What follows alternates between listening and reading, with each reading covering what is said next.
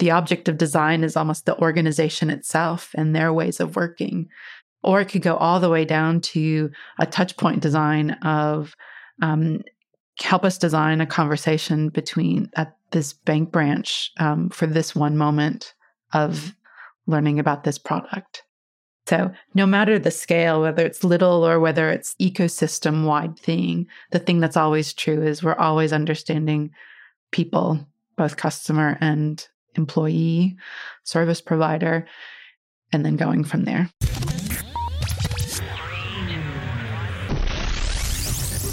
The Giant Thinkers. Giant Thinkers. Giant Thinkers Podcast.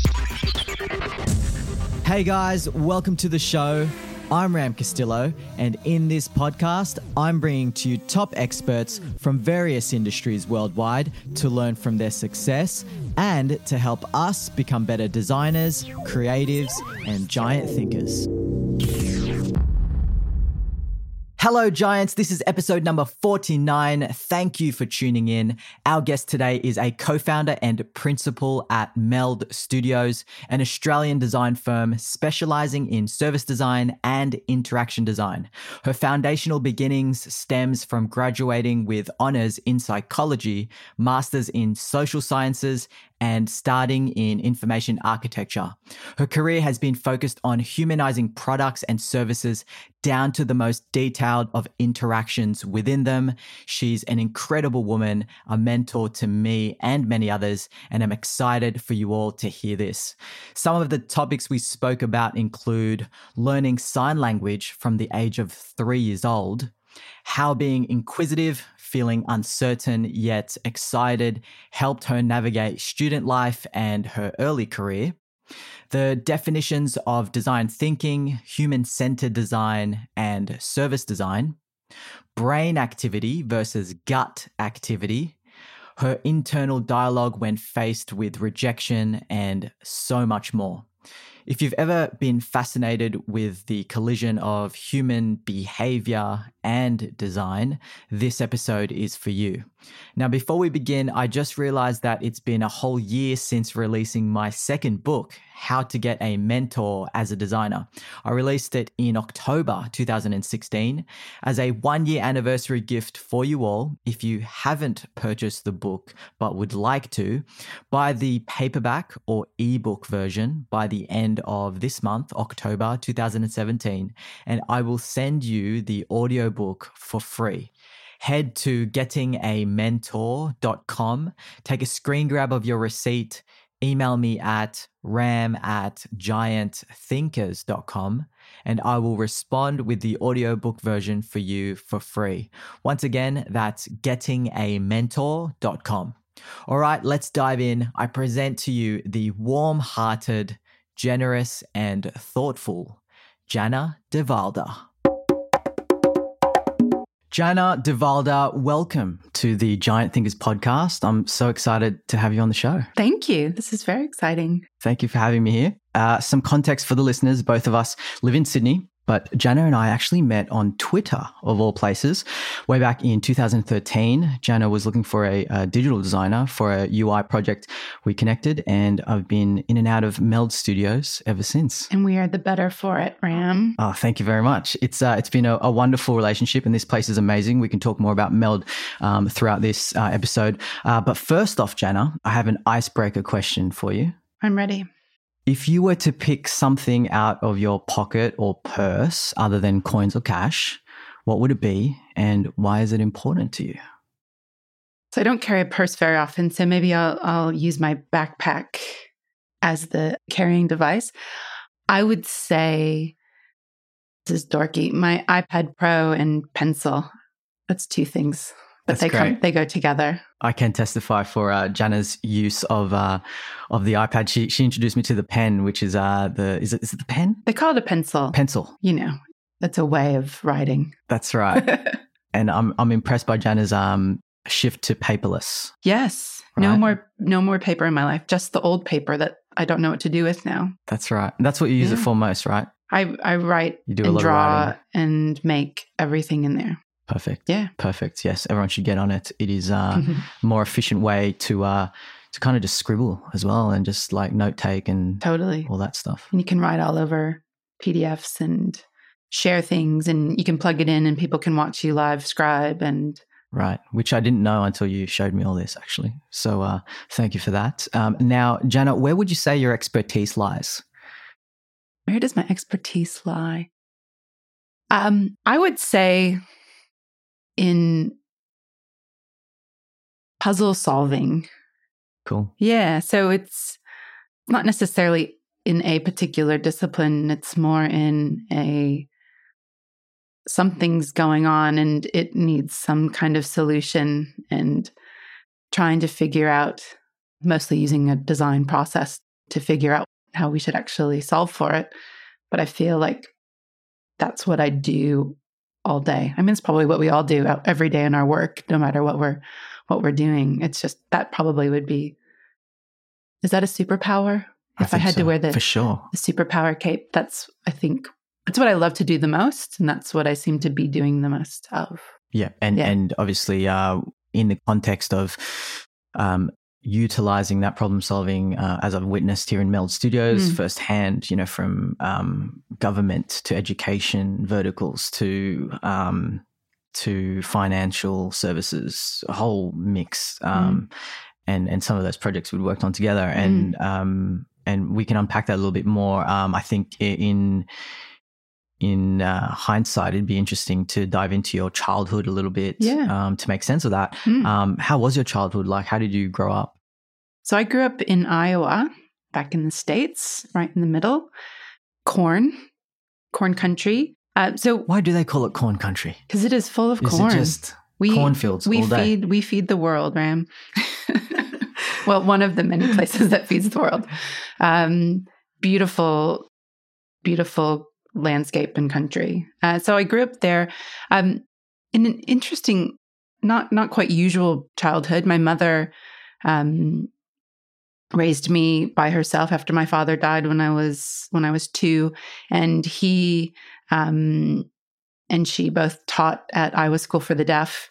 And so my mother was deaf since she was three. So I grew up um, using American Sign Language and speaking English outside of the home. So I really grew up in two cultures, in two languages.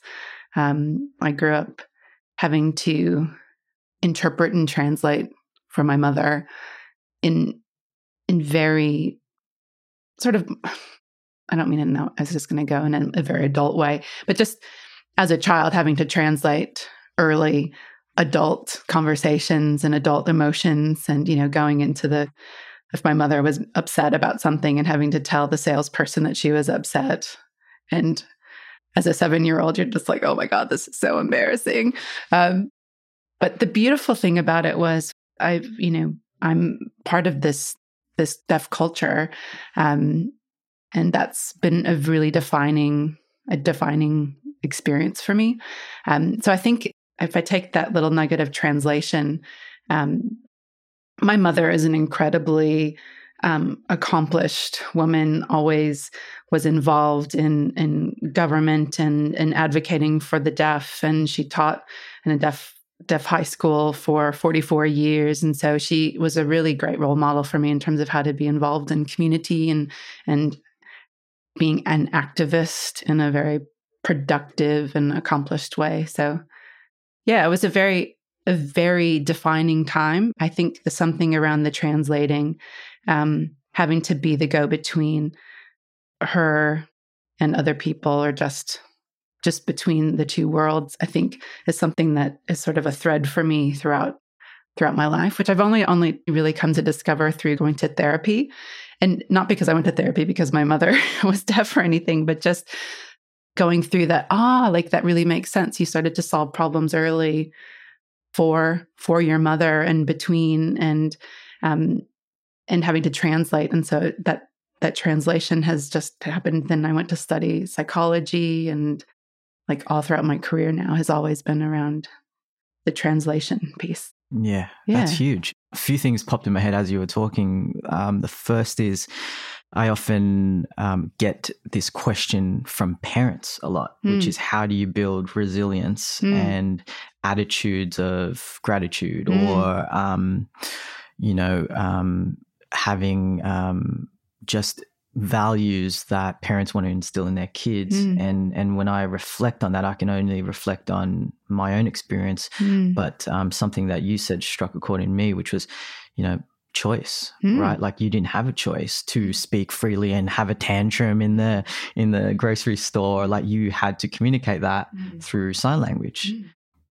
Wow! First of all, like what a Mm. unique situation to be in, but Mm. you didn't have a choice other than to communicate to your mother that way Yeah. from the get go. Well, and that's and and I find it an incredible privilege because I've had to you know, many people learn, you know, speak different languages at home versus out in the world when they're at school or at work. And so it's similar in that sense. However, um, it's unique in that uh, um, there's a lot of communication barriers, obviously, when you when you get out there. But in terms of being able to express myself, I'm very grateful for being able to express myself in in two languages. I attempted German. I wouldn't say that I I do very well unless I've had a little bit to drink, and then I'm really I'm I speak it beautifully. I'm sure, but normally I'll stick to these two. Yeah. Do you recommend most people get some foundational understanding of sign language um, vocabulary? Would you call it that? Well, I think um, a little little bit of trivia that most people don't know and are shocked by, uh, which I think is interesting when they're shocked by this, is that there's different sign languages all around the world. Right. And so there's American Sign Language, and here in Australia there's Auslan, so Australian Sign Language, and the alphabet is two hands here, and in American Sign Language it's one. So American Sign Language is different to British, is different to French, is different to Australian. So my mother comes here. I can't. I can't communicate with deaf people here. 1994. I'm in in um, where was I in in Dublin with my mother, and we met a deaf gentleman, a deaf Irishman, and he was quite oral, so he was he would sign, but my mom couldn't understand him. So then he would speak English to me, and then I would translate it into American Sign Language, and then she would sign back to me, and then I would speak to him because like they couldn't even speak to each other. and they're vastly different, would you say? Yeah. I mean, there's some things where you can kind of go, that seems similar. And just like in spoken spoken languages, there's roots of things that Mm. different languages share. Either, you know, they come from Latin or things like that. So they they share a common source. So you Mm. can kind of get the the gist of what's being said. But otherwise, um, there's certain sign languages that derive from each other, like French and American. Fr- American derived for French and Auslan derived from British. Yeah, So, interesting. yeah. FYI, now you know. That's good. You're going to win a trivia trivia question someday. I will. I will dive uh, into the topic a little bit more in my Yeah. own time. Uh, it sounds incredibly fascinating. Yeah. Um, so you graduated with honors in psychology at the University of Iowa, uh, then completed your master's in social sciences at the University of Chicago. Yeah. If you were to choose three or four standout words to describe that period of your life, what would they be? Three, four standout words. I would say um, inquisitive,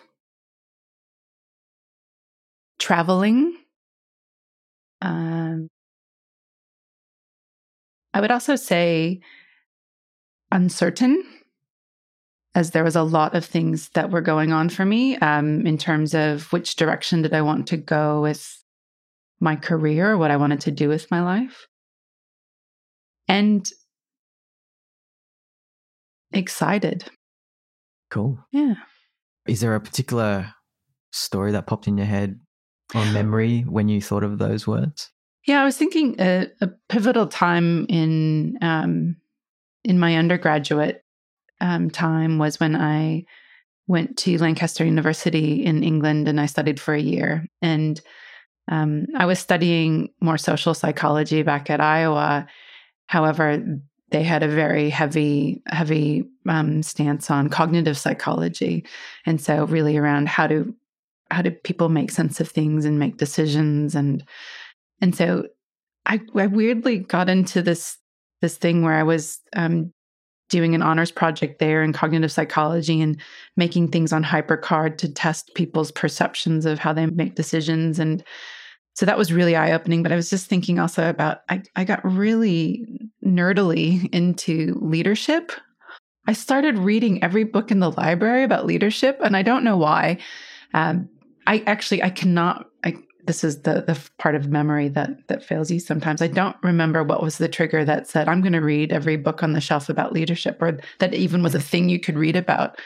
But I started reading about that, and I was so inspired at that time yeah, so that was. That was an interesting time because it was I'd never been uh, out of the country before, and you know it was a quite a big okay. I'm going to go out of the country for a year kind of first time trip. Um, so it was a very difficult time, but wow, what a growing time. And that's the, that's sort of been a theme for me is that that even though I'm afraid and I might be anxious about these things, taking on these these new these new opportunities as they come about have been really transformational Hmm. for me. When you said the word uncertain, Yeah. how did you cope with that and uncertainty? Was it the fact that your inquisitiveness, which was the first word you said, Mm. was that kind of overtaking the uh, the balance?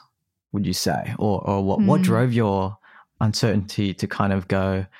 No, hold on. This is this is this is good.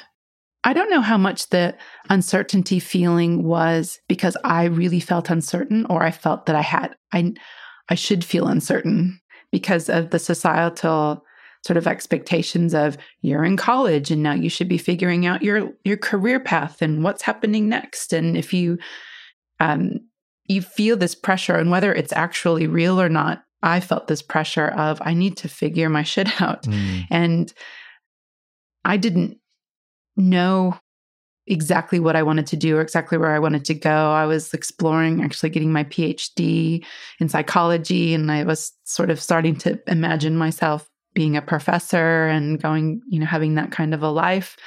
Um, and I felt the pressure to sort of make the plan and plot the course and sort of know like in two years you'll be here and in five years you'll be here. And so I think for whatever reason, I felt like I needed to have the plan and I didn't have the plan.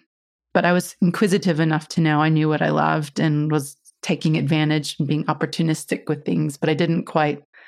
So that was a tension of, I don't know, but I want to keep exploring. But no, you have to get a job and you need to figure out your life because that's what you're supposed to do, right? So Mhm. that's the tension. when I look at your um, background, it's been um, quite how would you call it? Um, diverse. Mm. It's it's um, something that I think uh, for me, I always get um, surprised at when Mm. I when I, for example, um, your your mother Shirley, right? Mm. um, when she first came in here. Um, and I'd known you then for maybe two or three years. I didn't know that Hmm. about your mum. And Hmm. I actually didn't know until you were doing the sign languages out of Hmm. nowhere. Um, you know? What's this mysterious? Yeah. I was like, man, there's just so many layers. Um, so when you were studying those areas, uh, how do you think the degrees that you had um, studied helped you most in pursuing your path from information architecture to interaction design to now service design more than ever? Mm. How has that fed in to, as you said, you're not doing the professor Mm. educational teaching Mm. angle, you're now have gone uh, a different way. hmm How has you know psychology and social sciences allowed you to um, pursue this area? Because I remember we did a Q and A, for example, at uh, Academy XI, and there was a Mm. there was a, a guy there who was a bit worried, Mm. um, uncertain. I didn't study. I didn't study He design. didn't study design; he was studying Mm. psychology, and then you said, "I actually studied psychology." Mm. So, how has it helped you Yeah. with what you do now? So I think interestingly, um, when I came out of grad school, I was I was certain by then that I didn't want to continue um, getting my PhD, and I wanted to do something more applied. And it was around the time of the um, 2000 so dot com um, boom, and there was this real opportunity to to come in at a design angle using psychology because it was all around user experience. And the core of that was really trying to understand how do people make decisions. And and at that time it was like how do people think and feel and what do they do? And what do they do offline so we can translate that online? And so it was all about human behavior um, feelings emotions activities tasks. And so it was through that process that i actually then learned about the process of design which you know even at that time even though user experience was coming was coming up um, into the scene it was still very much a transactional sort of human computer interaction um, based um, task oriented a b c d linear. And so it was this this perfect collision of human behavior and design that i feel like i came in to a point when design was really starting to take on more of a social sciences bent, right? So the human human centered design was really coming in, um, and so for me, it was a no brainer. It was uh, it's an applied environment. I can learn from the people around me who are design um, trained, and I get to bring in this this aspect of it. And luckily, I've worked at places where I got to then learn how to do things hands on myself. So um, I wasn't just doing the research part of it, and then somebody else was doing the design. I actually got to go from research into the the making of things with that insight in mind. So I got my hands dirty, really making making things quite early. So um, I think what's what's great now is that there are actually you know many design programs are are teaching more around psychology and anthropology, and we're seeing this collision a bit more. Um, however, I'm really, really thankful that I have I have that aspect sort of grounded and sort of deep in theory, and then can apply it. Whereas I think if I would have come in at a different angle, I I maybe would only learn it learn it sort of superficially. Um, so I'm really thankful that I was able to come in come in that way. But I'm seeing more and more programs are getting more into the theory and are are doing more of that multidisciplinary um, training, which I think is critical. Actually, for any job that we're doing anymore, I think I think understanding people, we'll call it soft skills. I think it's more than just how to have a meeting and how to have a difficult conversation. Like I think understanding human behavior pretty critical for a lot of us in, in any specialty. It's so amazing after I have discussions, whether it's, you know, sitting with a guy on a plane who has no idea about um, uh, design definitions or disciplines and going that deeper sort of um, uh, unpacking of, of the, the, the tool that design is as a problem solving, um, you know, discipline. Um, the very first thing they always say is, wow, you really need to know a lot about psychology. Yeah. Did you study psychology? and I go, nope. Yeah. um, so, but you've had to you've had to learn it. Yeah, yeah. Um, what I wanted to ask you next was um, if anything shocked or surprised you as you were looking for opportunities and hunting for your first job um, that perhaps wasn't addressed in university the only thing I remember at university around jobs was you could go into the career center if you wanted to, and you could take the Myers Briggs exam, or you can take the what color is your parachute to try to understand what um, what types of jobs are available. And perhaps things have changed now. I hope hopefully they have. The thing that really shocked me was that classes were around learning particular topics um, but at least in the, stu- the studies that I took on, nothing was really talking about how that then becomes applied into to jobs. Now, I know some programs are very much around learning systems and tools that are very job focused and almost go to the opposite end of the spectrum of I'm preparing you for a particular job rather than getting you grounded in the theory that you can then apply to anything.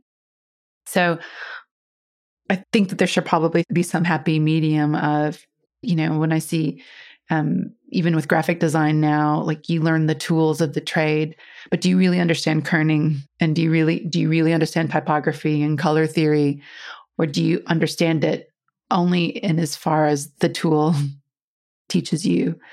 And maybe I'm not being fair to to some programs, but I think there's something around take the tool away. Can you do your craft? And I think there's something there around um, separating expertise from the tools so that you have it, you've got it in your gut, not just in your brain. You know, so I can design from the gut, not the brain.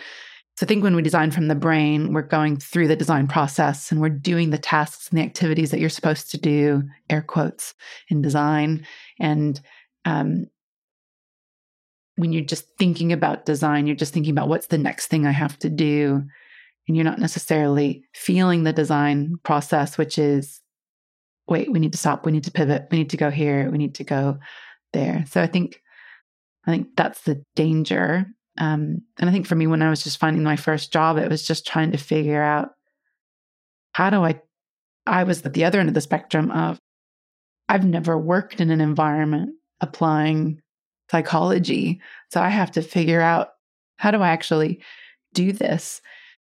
Whenever you tell people you studied psychology, at least when I was studying psychology, people would say, what are you going to do with are you going to what can you do with that? Right? And so i would love to arm people with you can do these things. I think it, has to be much better now yeah. You, you hit the nail on the head um, especially when it comes to context. Yeah. Right? I think it's like how do you use these things now yeah. that we've taught you this skill set yeah. or or this technical ability? Yeah. Um psychology or graphic design or product design anything really. Um because it wasn't until I had my first job at Ogilvy that I, straight after college, that I um, realized there was this thing called big ideas. Mm. and who knew? That's you know? right. And yeah, you're right. It's like, hold on, why am I doing this, uh, you know, kerning and polished thing? And, you know, the typography is yeah. going to break this way or, or, or not. And, um, and it, it really not until I was on the job did I realize how closely um, business thinking mm. needed to be considered in my design decisions. And also, obviously, because of budget and time and all that real world stuff, but then also um, relevance to the end user, mm. right? Is really what we're we're kind of um, always intending to to move um, towards, not getting lost into the whole um, aesthetics or the, the, the the beauty of it, or or it sounds good. That's right. Um, so that's really interesting. So, um, Janna, what was a tough decision, would you say, that comes to mind when you were navigating your way in your early career? Um, or if there weren't any tough decisions as such when you were navigating, um, maybe on the other end of the spectrum, was it was there something that made your navigation on the career landscape easier by mm. someone or something? Mm. What would you say? I would say that a tricky thing happened after I got my first job, which was I was laid off. Okay. Um, Please share. so I was laid off because it was, as you recall, I entered in the dot com boom and I exited in the dot com bust. So that was in 2001. And uh, oh, that was devastating. Even though I could rationally understand that it wasn't necessarily about me and it was just a business decision and they were they were cutting the company um, you absolutely take it as it's about you and i remember being in the room when they when when the hr woman who was a lovely person um, said, you know, we have to let you go. Because this was the day where everybody, like, everybody was coming in to find out, are you in, are you out? So it was, it was a wonderful day anyway. Mm-hmm. Um, and she gives me the papers and you're out. And I said, but my client, I have this project and it's, halfway through and like I was worried. I was worried about the work. it hadn't quite occurred to me that I should be worried about myself, that I just lost my job.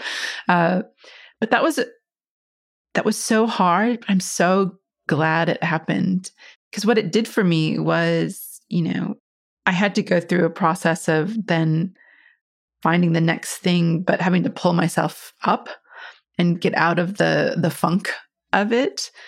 Especially first job out of grad school, it was really very um, emotional.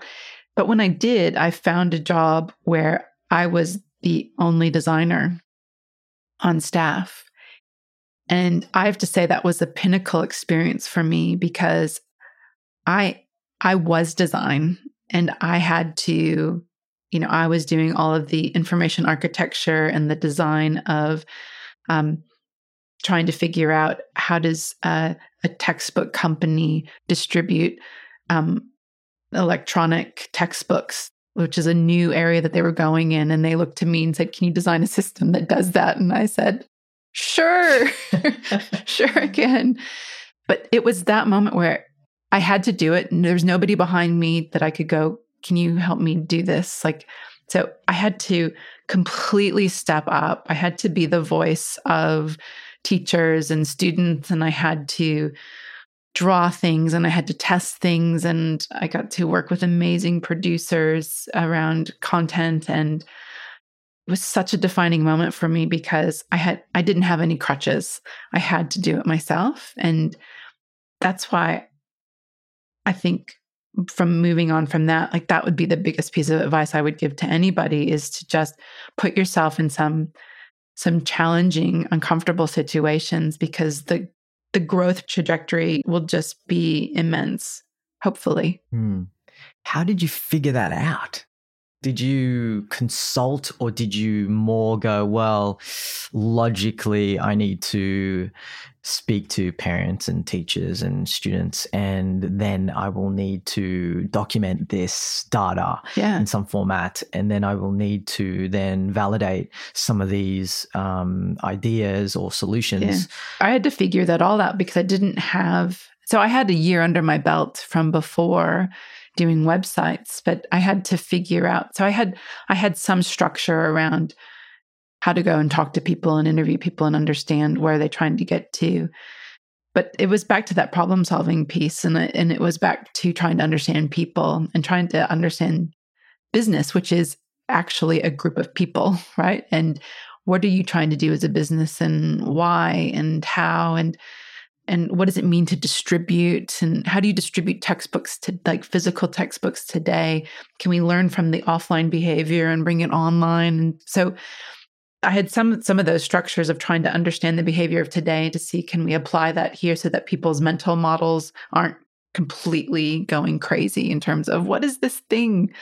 I needed to design something that felt familiar, and um, I needed to design something that was simple enough for the company to be able to talk, like sell, and to to be able to talk to. So um, I wish I had some sort of like there was this guidebook that I used, but I really had to I had to feel my way through, and I think that's sort of the beauty of um, design for me is there's some there's a backbone of understanding and exploring and then articulating and realizing, and for me.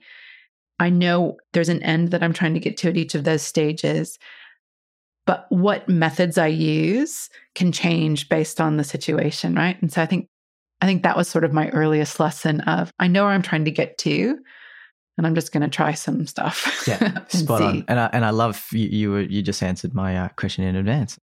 There are multiple methods. There are multiple ways. Yeah. To um, get to that um, end solution, or at least to improve it, and then you can always revisit it. That's right. And um, see how that avenue went. And that's back to the gut thing, right? Mm. Is that um it's like if you um are trying to memorize a song or memorize a dance. Um and if you try to think, okay, the next step I count one, two, three, four, and then the next step I do this, and the next step I do this, it's all up here in your mind. Like it, it's it's such a it's a brain activity rather than a gut activity. And I think the more you can start to make things and I don't mean gut in terms of just go with what you feel. I mean, you really you feel you feel the right things and it's it's not just about intuition, it's around I know where I'm trying to get to and I'm trying it, there's some science to it, but there's a lot of art to this, right? In Yeah. terms of trying to get to the right place. And I think when we become too regimented in this is the process and we must do it this way, we're never going to get to the right place because that right way may not be the right way for what you're solving for. And so, you know, and I would try to reach out and like, this is where IXDA started to be a huge part of my life was because I didn't have a community around me at work.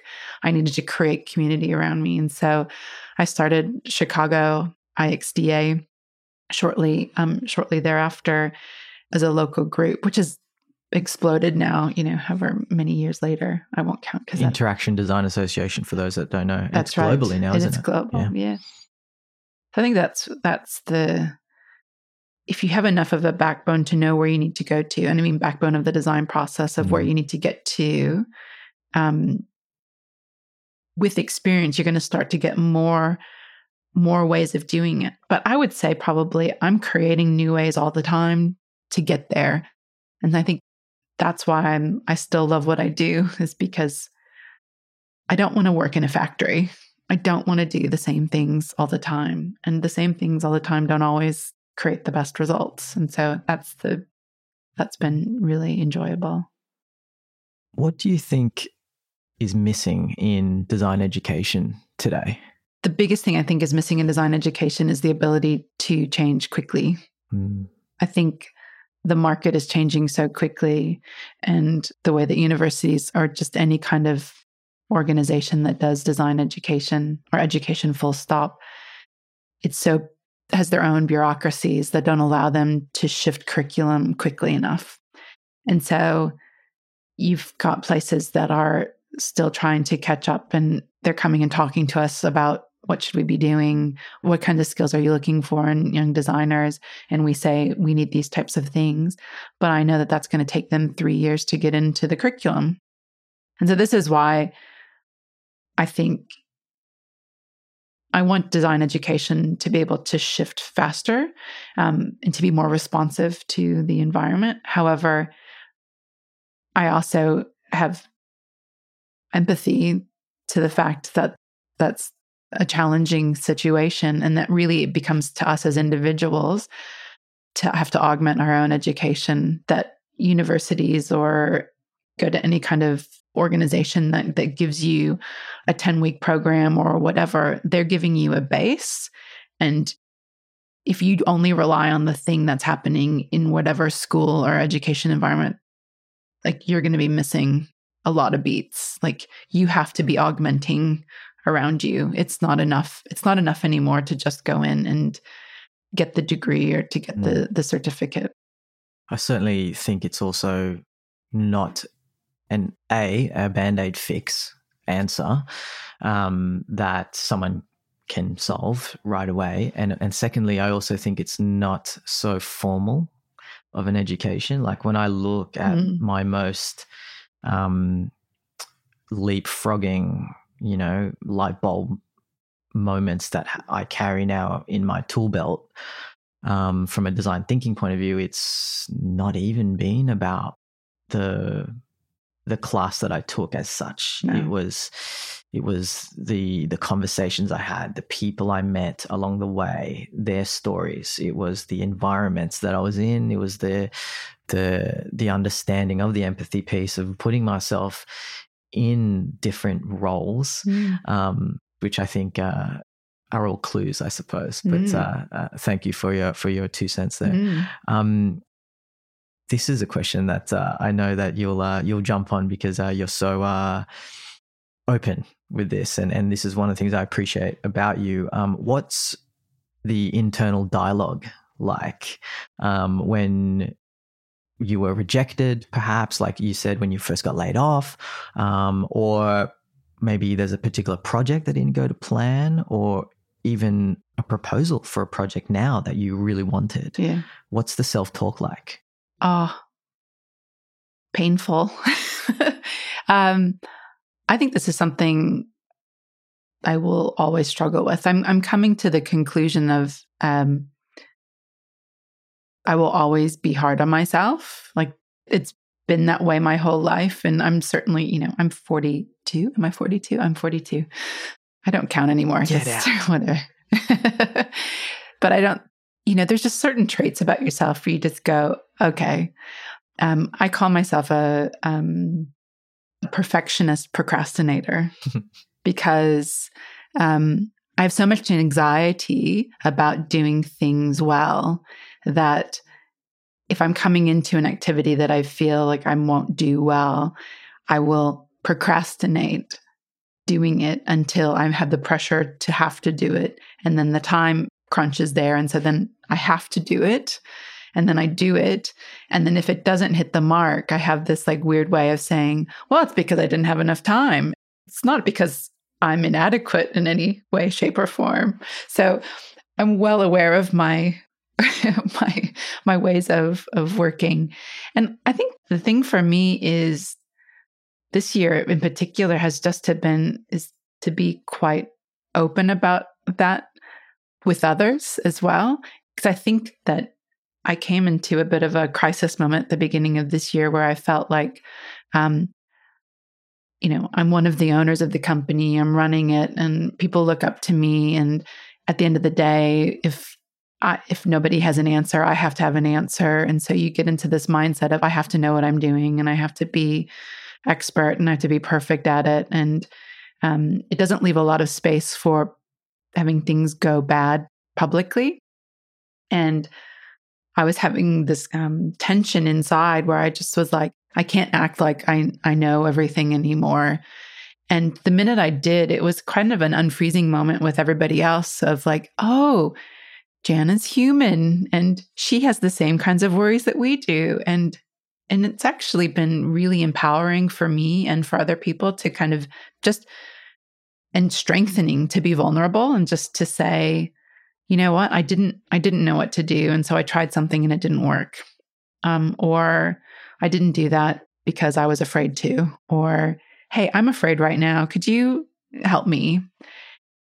And oh my god the strength that you get in being vulnerable it's it's such a paradox is that the right way to use paradox i'm just going to use it that's what i mean it just felt like wow in being in being true and open with how i feel i get so much more strength out of it and it actually weirdly frees me from having to be perfectionist because i can just own being human and I can actually take the advice that I give everybody else in the world except myself. Yeah. And I think that's that's the thing is what I've had to do now is I have people around me that will tell me the advice that I would tell them in the same situations, but I hear it from them.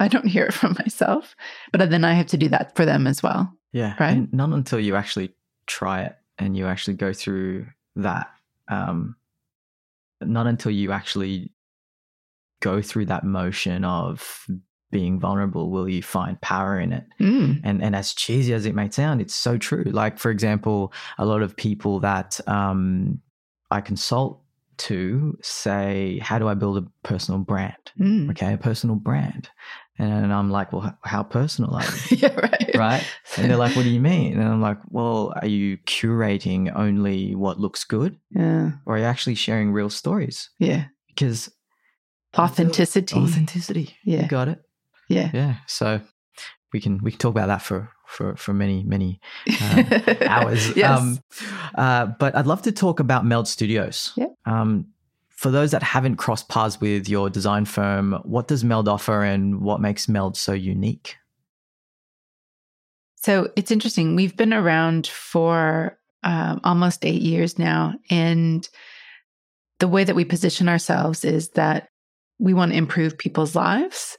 And the way that we've chosen to do that is, you know, if you look around you and you look at our lives are full of interactions and intersections with the experiences and services that organizations provide. So think about your day today, just, you know, sitting in this room or how, how I got here, you know, transport, utilities, my home, the school I dropped my children off at. Like there's so many organizations that impact us. And so we really focus on how do we help organizations to humanize the experiences that they're giving to their customer and customer in quotes being can be citizens, patients, students, consumers, you know, in more commercial senses. So customers in that broader sense. But also, even mo- more importantly, is also thinking about the people in the organizations themselves. How do we create experiences for them to let them deliver the best things that they can to the to their customers? And so we can't just look at customer experiences for anything without looking at the organizational experience. It's just if you don't do both, it won't it won't work. You have to be designing for both things. So we work with organizations to basically use design to solve problems or opportunities. Mm. And those can scale from we as an organization want to be more customer centric. So, how do we need to be working? So, the object of design is almost the organization itself and their ways of working. Or it could go all the way down to a touch point design of um, help us design a conversation between at this bank branch um, for this one moment you know, around learning about this product. Hmm. So, no matter the scale, whether it's little or whether it's ecosystem wide thing, the thing that's always true is we're always understanding people, both customer and employee, service provider, and then going from there. Yeah. It's something that I really wanted to highlight, and I'm glad you expressed it in such a um, a very informative and easily digestible way that um, I, I, personally learned that from you in that um, when we look at this so-called design experience, it's not just the customer experience layer, mm. nor is it a single interaction. It's mm. multiple mm. interactions, mm. and who else is involved in that um, in that engine room, mm-hmm. and and uh, the big one that you know that I hadn't considered prior to 2013 was this whole um, thing about well, hold on, what are the processes mm. and artifacts and um, systems mm-hmm. that need to be implemented from the organization's point of view? Um, it's not by accident that a customer feels unhappy mm. about, um, you know, their their train ride right. or or their ticketing experience or, or whatever it is um, which leads into to this which um, I'd love to personally know your answer to um, what would you say service design is? Or you may have already answered it. Um, so, service design for me is literally the design of services. Um, I think that sometimes service design as a thing is is almost used interchangeably with um, design thinking. And so, let me just quickly clarify how I how I talk about this. Design thinking is basically a is using a, a human centered design process to solve a business problem, any problem, large or small. So it is almost topic agnostic. Um, service design would be using a design process to design a service. And that's something that I'm really passionate about now is actually investigating and trying to almost define or create a vocabulary for around us around service as an object of design. So if you are a furniture designer and you design chairs or tables, you have to understand a lot about the materiality of what you're designing, the purpose of like what is a table meant to do, what role does it play in somebody's life, um, what is the best, you know, what makes it a table, what makes it not a table. And so I want to do the same thing for services and understand the materiality of services because I think sometimes we we kind of just talk about, oh, we have these end-to-end experiences and there's a customer experience and there's an organizational experience. But I think there's there's more there that if we become more expert in the actual materiality of what makes us a good service, wow, then we can start to have a shared vocabulary. And not only will designers have that vocabulary, but the product owners who have a product that they have to have a, a service around or um, service delivery people or people on the front line will start to have a language around around service as well. So something I'm really passionate about and really want to clarify that if I'm an interaction designer, the materiality and the fabric of my design is interactions. And that might be digital interactions. And so the materiality might be online. Um, but it may be in person interactions too. And so I think anything you put behind design, blank design, is it's the specific design of that that Mm. thing. Yes. Um, I'm uh, totally on board with what you said. It's something that, um, fascinatingly enough, I just came from the optometrist and we were having the same conversation, but within his industry. Mm. Where he was saying that, you know, the optometrist he was talking to halfway across the world wasn't understanding the vocabulary that he was using, which he thought was quite standard Mm. um, within his peers. Mm. Um, but that's yeah, it's it's totally on that on that same. And there's a lot of language around services in more technical ways. I don't think that there's a language around services from a design perspective. I think are some people who are writing about it and use it, but I think a lot of times we write about service design, which is the act of designing services rather than around services themselves. Got it. And so I'm really focusing my little pet project right now is really focusing on services themselves rather than how we design services Yeah, makes great. my brain hurt, but I'm I'm having It's- fun. Well needed, yes. Um, advice for those looking to start or move towards a career in service design.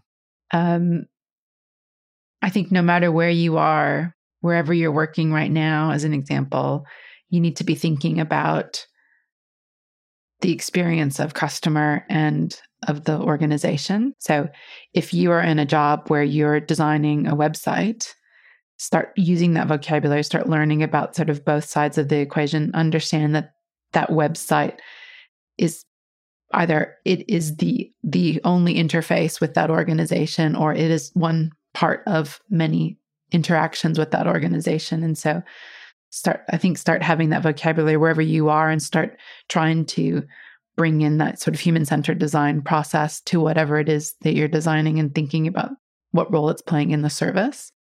But i think also just starting to be able to see the difference between a product and a service and getting familiar with the fact that those are often sometimes you're designing a product and there's a service around it. And i think just starting to create your own vocabulary around that and then starting to find companies that either you know have services that they're trying to sell and trying to go in-house and start to help them design those things or come to a consulting type company like ours like solid, ours solid advice. um, are there any books, courses, blogs, or resources that come to mind that uh, every aspiring service designer should be aware of? I know you've prepped some. Well, I think that this is, um, I have a couple that are probably, some are quite broad.